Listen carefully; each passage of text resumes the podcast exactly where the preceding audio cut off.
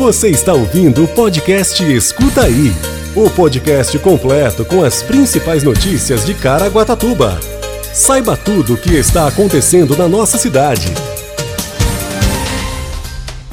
Prefeitura de Caraguatatuba inicia a revitalização de campos e quadras de society, tênis e beach tênis.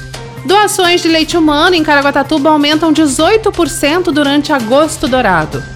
Marinha do Brasil alerta para ondas de até 3 metros entre quinta-feira e sábado, risco de chuvas e ventos fortes. 12º Multiação oferece inscrição do Cadastro Único, multivacinação e diversos serviços das secretarias municipais. E ainda tem previsão do tempo e você sabia, quinta-feira, 18 de agosto de 2022. Escuta aí. A Prefeitura de Caraguatatuba iniciou a reforma e revitalização das quadras de futebol society, além das quadras de tênis e beach tênis em diversos bairros do município. O primeiro a receber melhorias é o campo conhecido como Antônio Pereira da Silva, o Jota, no bairro do Rio do Ouro. Haverá troca de alambrado, recuperação da grama sintética, além de reparos gerais e pinturas. Segundo a Secretaria de Obras Públicas, outros locais também estão inclusos no cronograma de reforma e recuperação, como o Complexo de Lazer Aurora Mendes de Souza, no Ipiranga, a Praça Esportiva José Pedro Marsigli, o PP, localizado no centro, e a quadra de tênis do Centro Esportivo Baldo Gonçalves, do CEMUG. Além disso, as obras vão se estender para a quadra poliesportiva do Residencial Getuba e quadra de tênis do centro ao lado da pista de skate. O investimento total para execução do serviço é superior a 890 mil, sendo que parte do valor é oriundo do financiamento celebrado com a Caixa Econômica Federal, Finisa. Os locais são espaços esportivos que recebem competições para os moradores da cidade, além de serem espaços de lazer que são utilizados para a prática de diversas modalidades, como futebol, vôlei, futevôlei, beach tênis, entre outros. Escuta aí. A campanha Agosto Dourado, que incentiva o aleitamento materno, já proporciona no Banco do Leite Humano da Prefeitura de Caraguatatuba aumento de 18% de doações de leite materno até o fim do mês. A expectativa é que esse número dobre. O Banco de Leite Humano ele foi criado em 2018 e desde então são 462 doadoras cadastradas, aproximadamente 650 litros de leite doados e 627 recém-nascidos prematuros beneficiados. Por semana, a unidade utiliza em média 12 litros de leite. A extração do leite é realizada pela própria mãe quando for conveniente para ela e a quantidade também fica a critério da doadora. Por isso é importante que mais mulheres estejam dispostas à doação. Para auxiliar as mães e facilitar o processo, as doações são retiradas uma vez por semana pela própria equipe do banco de leite. Um litro de leite materno doado pode ajudar a salvar até a vida de 10 recém-nascidos por dia. A procura por apoio durante a amamentação também cresceu no Centro de Atendimento Materno Infantil.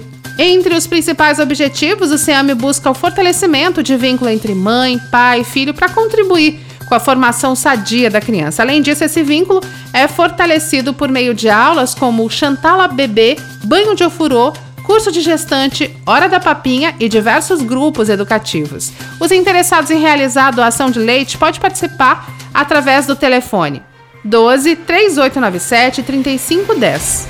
O horário de funcionamento é das 7 às 17 horas.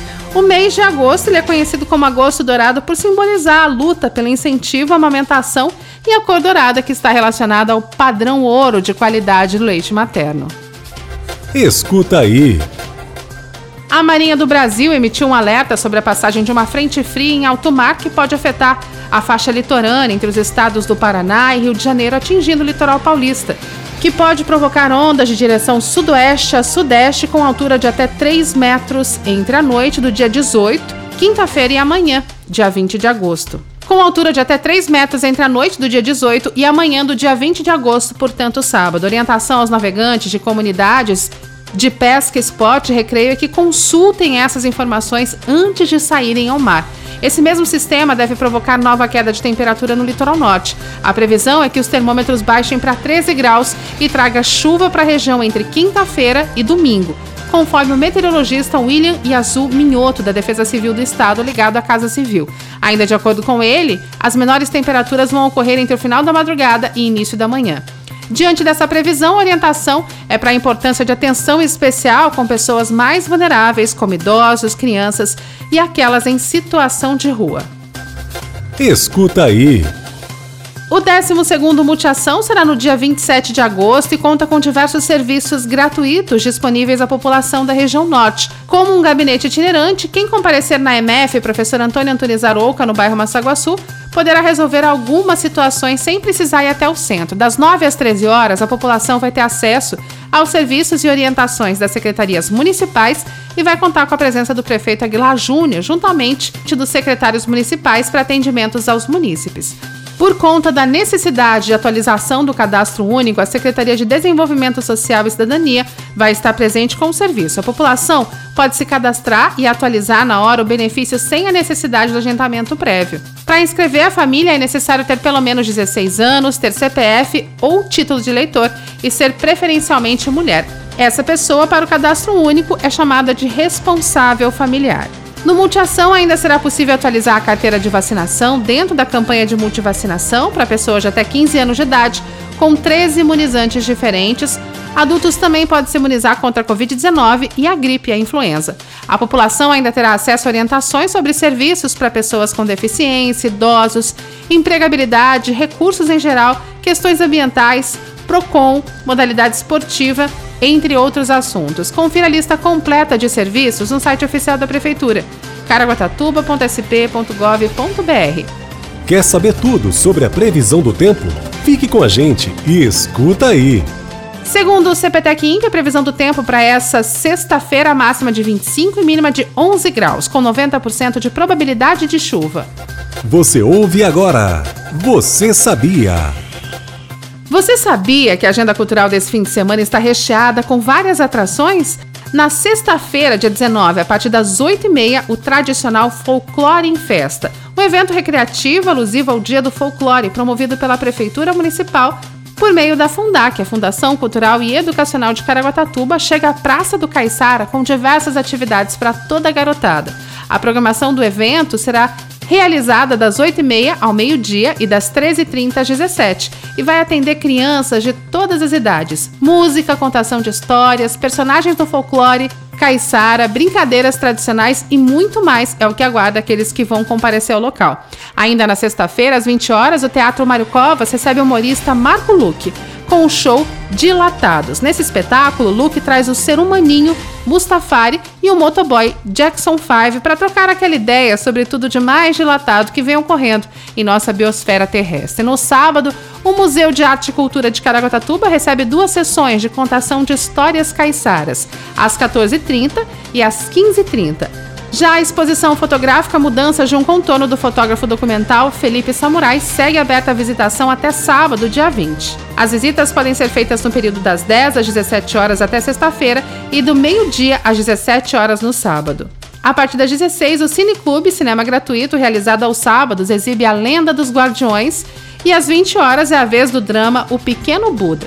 Em paralelo às 18 horas, o espaço Paulo Morte recebe a abertura da mostra coletiva Cultural Popular tradições e patrimônio material, com obras confeccionadas por artistas de Caraguatatuba.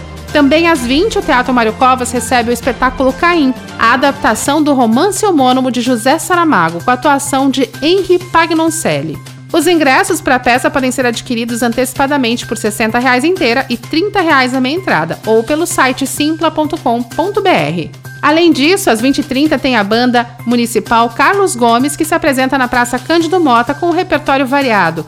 O show é garantia para diversão para toda a família. No domingo, a partir das 15 horas, o circuito Sesc de Arte chega à Praça do Caiçara com diversas atividades gratuitas. Confira a programação completa do circuito pelo site fundac.sp.gov.br.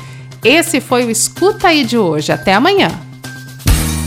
Você ouviu o podcast Escuta aí. Se aconteceu, é fato. Se é mentira, é fake. Só que hoje em dia é muito difícil separar o fato do fake, saber se é inventado ou se aconteceu mesmo. É para isso que serve o jornalismo e o nosso podcast. Se informe em nossos canais oficiais.